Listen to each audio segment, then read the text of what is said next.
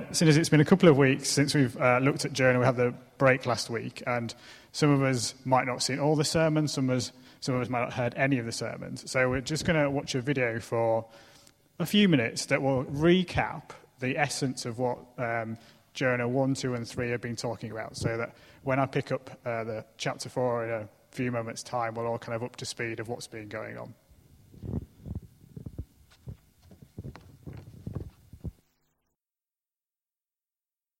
Right, so I'm going to pick up where the video left off, and now we're going to look at chapter 4.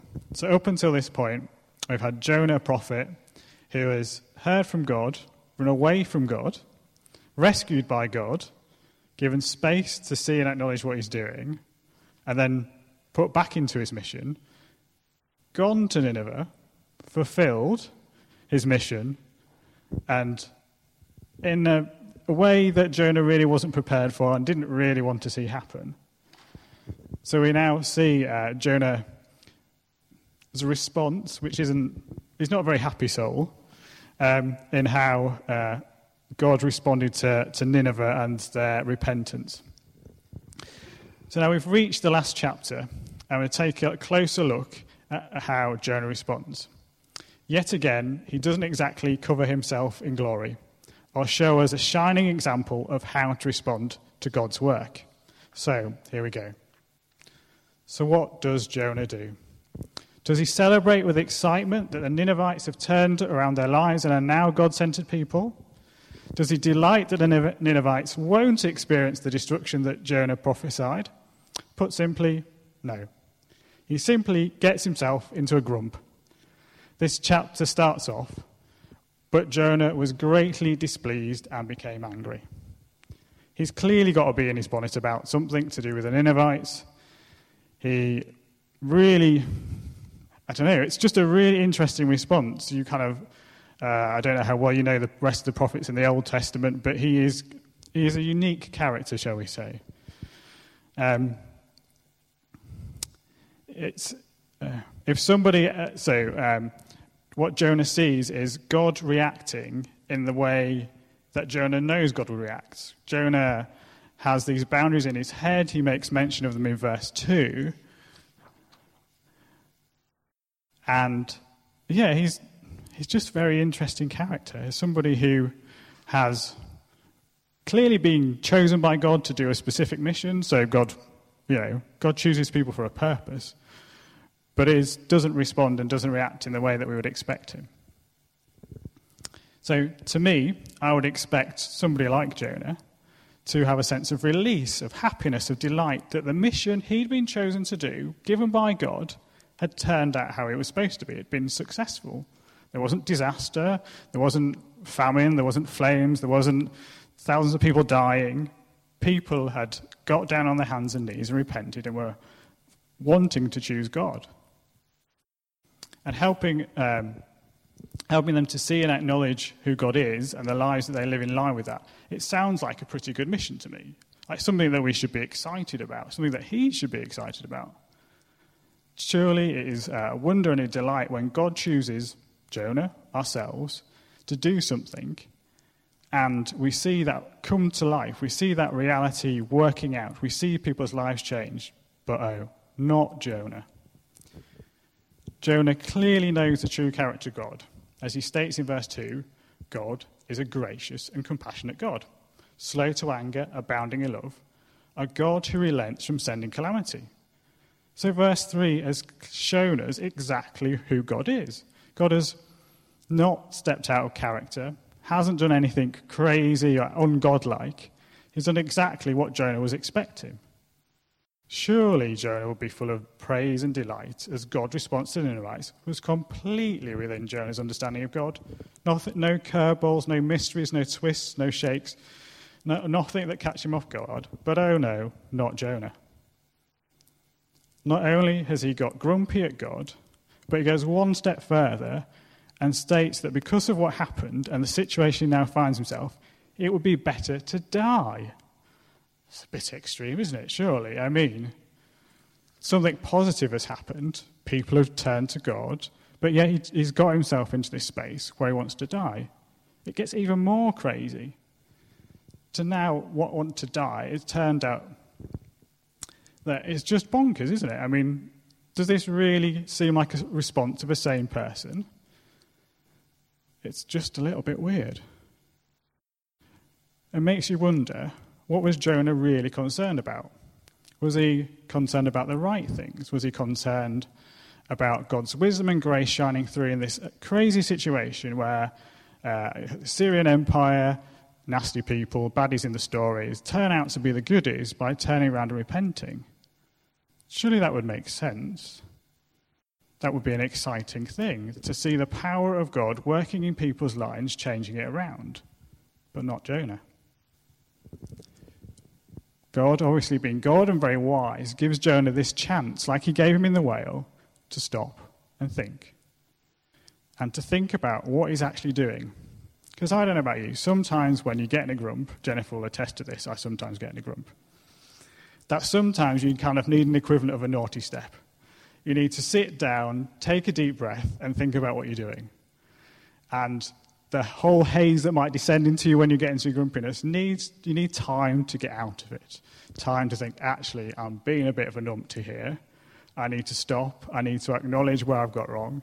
And actually jonah's not doing that with another human being. Jonah's doing that with god which kind of you know simple-minded me you know god's more likely to be right than jonah. In, in any case god is more likely to be right than us. God is going to be more right than we are but Jonah has got himself into a right grump. So God gives him this chance to sit, reflect, and to, to I don't know, if, if God asks you the question, do you have the right to be angry? I mean, you can stick around and give an answer you want. But mine, I would kind of, you know, like if you're at school and you've done something wrong and the head teacher kind of came into the school and said, What have you done? Or you know, you kind of like it's the head teacher, uh, you would probably confess. You'd probably say, right, I've been an idiot, I've got it wrong, because you're quite scary head teacher. But Jonah's, Jonah's got this with God, and he doesn't seem to have this. I don't know about you. It would, to me, it would seem like a heart response in that kind of situation where God's, you know, not quite big brother finger pointing down at him, but kind of giving him an opportunity to say, do you think that's right? And I, my thinking when I was preparing this was surely some kind of, you know, light bulb moment would go on. That yes, he's got himself into a grump yet again. Um, but when God asks you who's got the right to be angry, so a light bulb would happen. It's like if, if you're in having a falling out with somebody and you go and sit down on that step and you reflect on it, you have those moments where, yes, it may take time, but you have this realization of, I've got it wrong that person was right. I got myself, my, excuse the expression, my knickers in a twist. Didn't really need to do that. I've got to go and put it right. But Jonah seems to have none of this. It doesn't even, uh, there isn't even a verbal response from Jonah. He just takes himself off outside of the city, builds himself a little shelter to presumably sit, wait for the destruction to happen. In his head, he's still hoping that some kind of, I don't know, raining down a fire happens or something, destruct, some destruction is rained upon Nineveh. So he's made himself a little shelter. It's a bit like, you know, I don't know, going to watch a football match. He's probably got himself some snacks and he's waiting to watch the entertainment. But the entertainment that he's expecting isn't going to come because that's not God's plans. And yet again, God provides him more shelter. Yes, Jonah makes uh, shelter for himself, but God provides the vine to give him more shelter so that he doesn't experience the harsh winds, the sun, the rain, whatever may rain down on him. And so that his experience of waiting for the destruction isn't as comfortable as possible. God gives them the vine.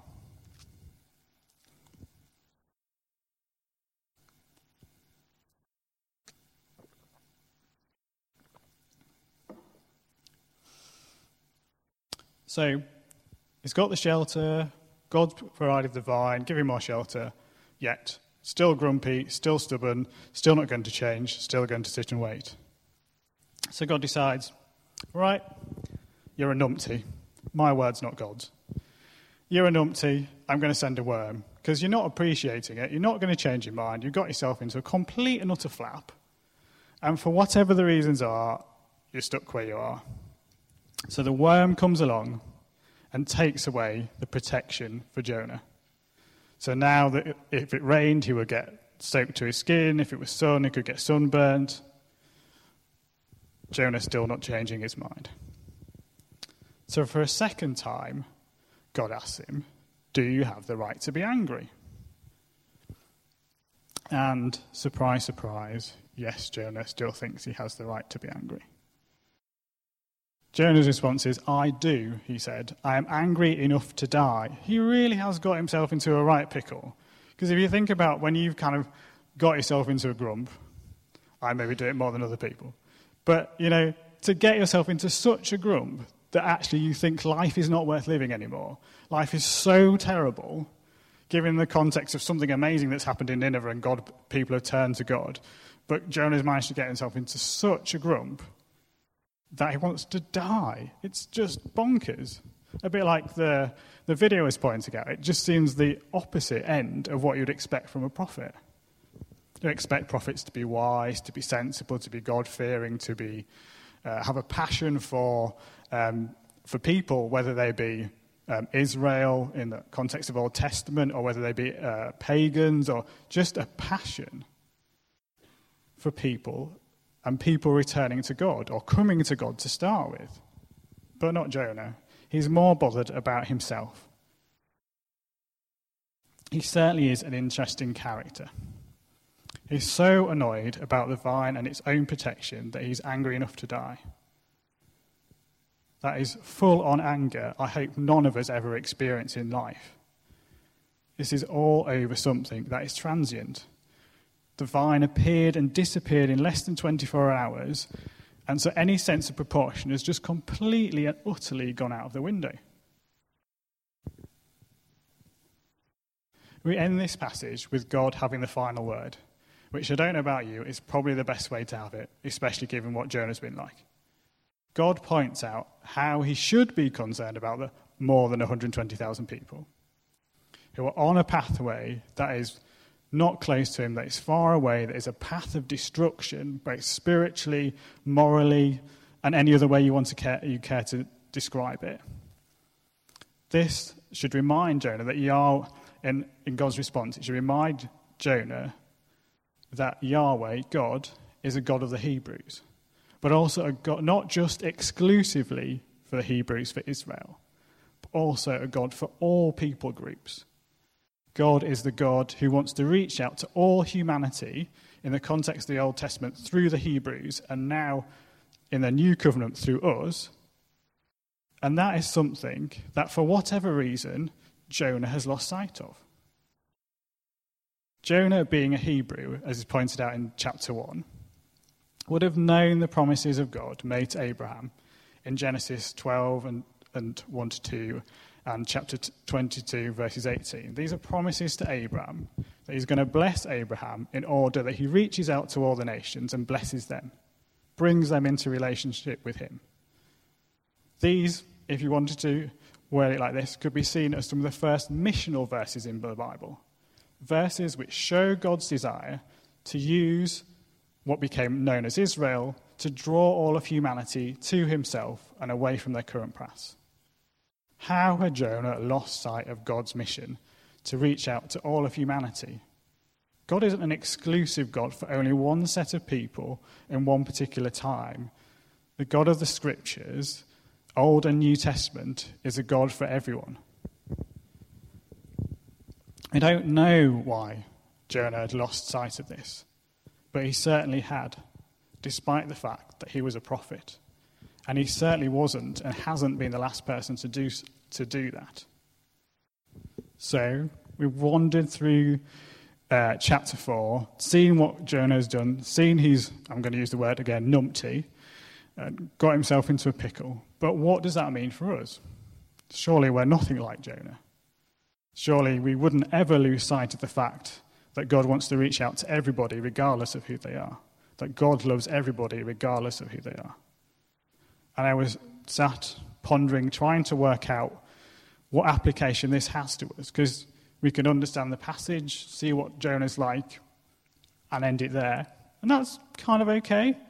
But actually, I believe that Scripture is God breathed and there to challenge us, whether it's Old Testament or New Testament. And I boiled it down to the fact that I think it's important from this passage that we're not only people who know God, but we need to be people who are knowing God. And as I, wrote that down, I wondered whether people kind of go, they're the same thing. He's gone crazy. Who gave him a mic? So I thought I'd better unpack that. In the first aspect of knowing God, we may know the facts about God. We could have read the Bible and different theological books lots of times, know about the various actions of God and what he did in various points of history. So we know the, th- the things that he did the actions that he did. We know the written word on these bits of pa- on those pieces of paper. We could also know about Jesus and what he did in history. But all of this is staying at a brain level, not going deeper. It's like we've read God's CV, but we don't know the real person and appreciate how he interacts with the world around us. In the second aspect of knowing God, it, take, it takes it to another level we start to see and learn the full picture of who God is. We see God's character and personality shining through the Bible. And in this level, our hearts or our inward perspectives on life are transformed in line with God's. This is where we fall in love with God. Yes, we can intellectually know God. We can intellectually understand the Bible and not have a passion for God, not have love of God, not have love of God in us. It's always been something that has puzzled me. Um, myself and Jennifer both had the privilege of um, studying at university, and somebody, uh, Jennifer, studied at Oxford University and had some of the most clever intellectual minds who, had, who were lecturers in theology, and yet knew God on that first basic level, knew his CV, but yet didn't know God. And it's one of the things that kind of baffles me how you can read and read and read and yet not know God. But on this second level, it's about a heart renewal. It's about taking what goes on up here, the things that we know, the things that Jonah knew about God, the things that he even makes mention about God being compassionate and caring and, and um, gracious and slow to anger and abounding in love and actually allowing those things to impact our heart and our whole being and life. It enables us to move towards having God's heart for all people, God's heart for ourselves. Sometimes our biggest critic can be ourselves because we have fallen out of love with ourselves. I mean that in a sensible way, not a weird kind of way. In a way that just appreciates that we are made in the image of God. We are sons and daughters of God. We are an amazing being yes, we all have our flaws, like Jonah. We can have our grumpy moments, hopefully not as bad as Jonah. We can all go off path, but ultimately, we are amazing beings and God delights in us. So, as we look back over Jonah's response from the beginning to the end of this book, to me, it seems like he's lost, heart, lost sight of God's heart for all of humanity, probably even including himself. These are guesses, but given that people involved are Ninevites, Jonah could quite easily have experienced, either directly or indirectly, negative aspects of these people. And given his responses, they are probably not standalone events. Jonah could have been worn down repeatedly over the impact and the oppression that the Assyrian Empire, the Ninevites, put onto him or people he knew or kingdoms, and just had enough of them and I think if we think about it in life, there can be maybe a group of people or individuals who over time we have just got fed up with and given up on and can't see possibly how they could change or how even God could change their lives. And maybe this is what's going on in the book of Jonah and why he got himself into a grump, why he decided to run away, that he'd just given up. Yes, he knew God's character. Yes, he knew, probably knew promises from the Old Testament, probably knew various things. But he'd given up almost on God. He'd definitely given up on God changing the Ninevites. Jonah had hardened his heart towards them. He'd lost God's love for them. He'd lost a desire to see God transform their lives or that it was even possible for God trans- to transform the Ninevites. If we took time to reflect on this, there may well be specific people or people groups that are our Ninevites. People that we have just, whether it be our, uh, people, individuals that we've come across each, uh, in our daily lives, that annoying person at work, that um, boss who's a terrible person who just puts a, is oppressive towards us, that specific people group, um, whether that be geographical people group. So our next door neighbours or a specific area in the Anglican Church of our parish or um, a specific country in the world where it just seems like Jesus and the Holy Spirit and God are never going to break through and it's never going to change. Or it could be our brother, our sister, our husband, our wife, our next door neighbour. I think if we reflected about that, there would be Ninevites in our lives. So, how do we um, get to be knowing people of God. Going back to the idea of God's CV. If we were to read a CV of any person sat here tonight, we would only know them on a certain level. We could do this in about five minutes. We could all get our CV out and, yeah, they, they went to this school, took these exams, went to university, didn't go to university, did all these jobs, did all these, has all these kind of um, hobbies or whatever, and you're like, well, I know this person. Or we could go out for a drink, tea or coffee, doesn't have to be alcoholic. Spend a couple of hours chatting with them and discovering more about them, and the picture of who they are would increase. We get to know them, we get to see how they interact with people, see them beyond that sheet of paper, those words written on it chat, find out how they, if we did that more, we meet up and chat, and then we'd see how they interact in different scenarios. Because maybe the way we interact in church might not be the same as if we interacted in the pub. I'm not saying it's always different, but it might be. Um, how you interact in a stressful situation, often you uh, see that person's character come to the fore. And you slowly build up a, a picture of who they are, how they interact, whether you like them or not, even. So, on a very basic level, this is how we go from being people who know God to people knowing God. We have to spend time with God, asking Him by the Holy Spirit to help us understand Him more. It's not just reading, it's giving time over to God, being open to Him shaping, challenging, and reforming our lives and our perspectives. When we put all of our distractions to one time, to one sidebar, and focus on reading Scripture with God's help.